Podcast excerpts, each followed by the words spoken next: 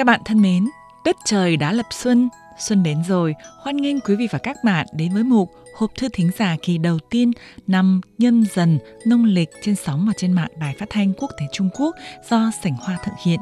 Từ Bắc Kinh xa xôi, Sảnh Hoa xin chúc các bạn xuân nhâm dần đặt ra cho mình mục tiêu mới, thu được thành quả mới, tiếp thêm động lực mới, gia đình đều an khang, chung hưởng hạnh phúc mới, niềm vui luôn ngập tràn.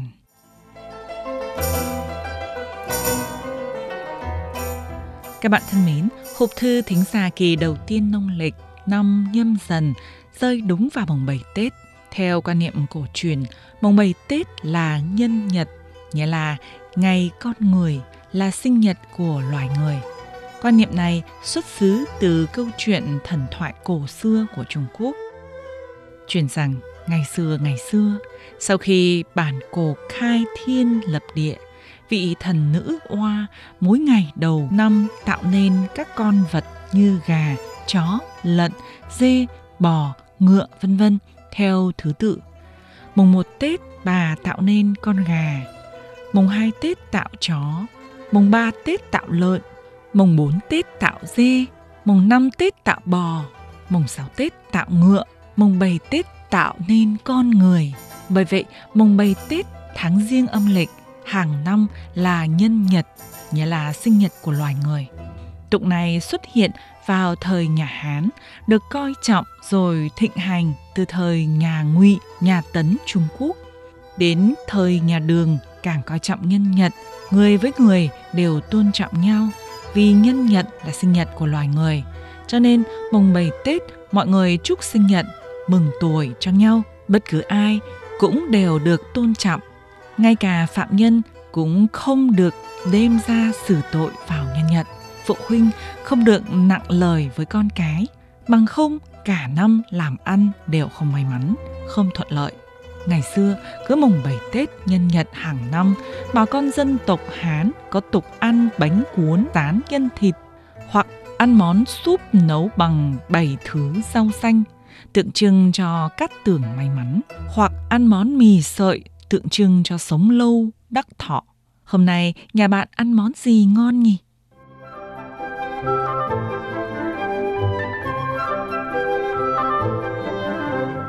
Mời quý vị và các bạn theo dõi tiếp hộp thư thính giả mùng 7 Tết nhâm dần do sảnh hoa thực hiện. Vào những ngày Tết, ngày lễ quan trọng, khắp các tỉnh thành Trung Quốc, trên đường phố, trong các con ngõ hẻm hay dưới thôn làng, đầu đầu cũng đèn lồng đỏ treo cao. Trong tin nhắn bạn Tâm Dĩnh có một thắc mắc như sau. Em có một thắc mắc này, hy vọng chị có thể giải đáp giúp. Em thấy ở Trung Quốc thường treo đèn lồng đỏ. Em muốn hỏi là bên trong người ta mắc bóng đèn sử dụng điện nhà rồi kéo dây điện cho sáng hay sao ạ? Em đang ở Việt Nam, nhà cũng hay treo. Hy vọng chị giới thiệu về tục treo đèn lồng đỏ của người dân Trung Quốc. Cảm ơn.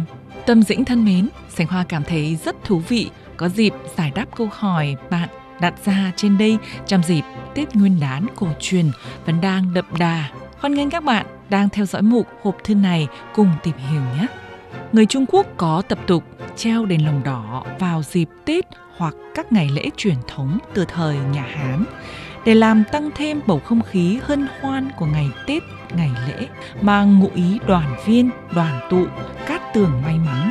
Ngày xưa, ngày xưa trong đền lồng thắp nến, về sau đều thắp đèn điện là loại bóng điện bình thường. Sáng tối tùy theo sở thích, treo đèn lồng nhất định phải cân xứng nhau, cần treo theo hướng nam hoặc hướng đông, hướng tây nhưng kiêng treo hướng bắc bởi vì mọi người quan niệm rằng hướng Bắc có thủy khắc, không cát tường, không may mắn. Đèn lồng bao giờ cũng treo hai đèn, không treo một đèn. Đèn lồng Tết treo đến rằm tháng riêng xong, phải đêm vứt đi. Sang năm lại mua đèn mới. Ngoài đèn lồng ra còn treo chuỗi đồng tiền ngũ đế.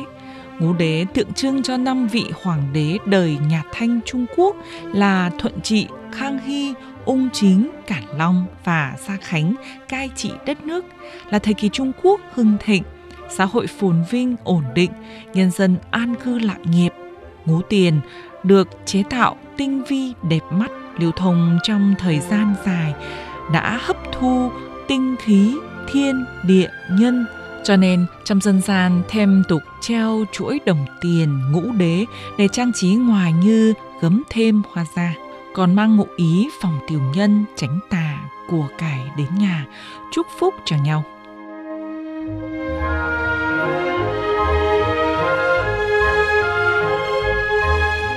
Các bạn thân mến, tết đến xuân về, mưa xuân rơi rơi, gió xuân thổi ấm, muôn vật hồi sinh là mùa của những bài thơ, cũng là mùa gợi nhớ.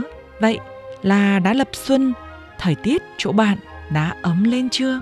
Không khí tết còn đậm đà không? Ở trung quốc thì sau ngày lập xuân, các khu vực thuộc vùng giang nam liền hiện lên khung cảnh trúc ngoại đào hoa tam lưỡng chi, xuân giang thùy noãn áp tiên tri có nghĩa là mùa xuân đến rồi, nước sông trở nên ấm áp.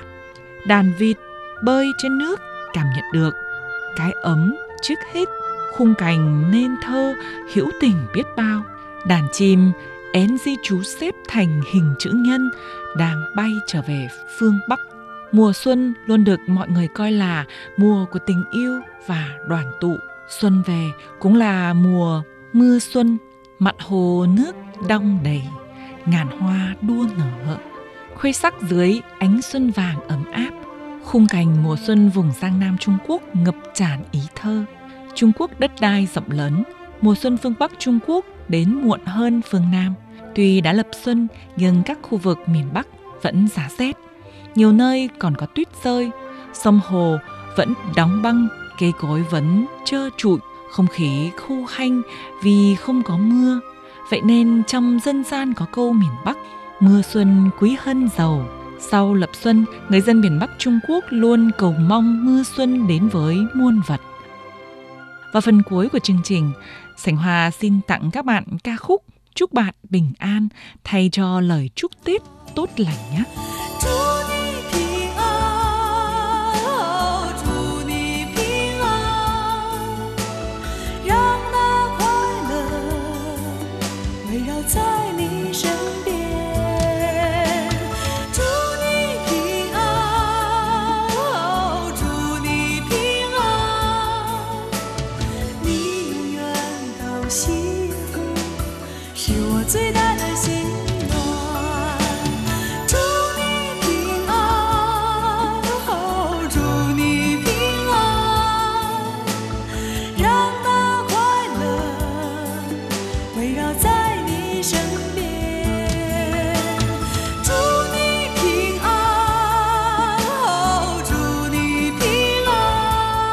Các bạn thân mến, hộp thư thính giả mồng 7 Tết xin khép lại tại đây.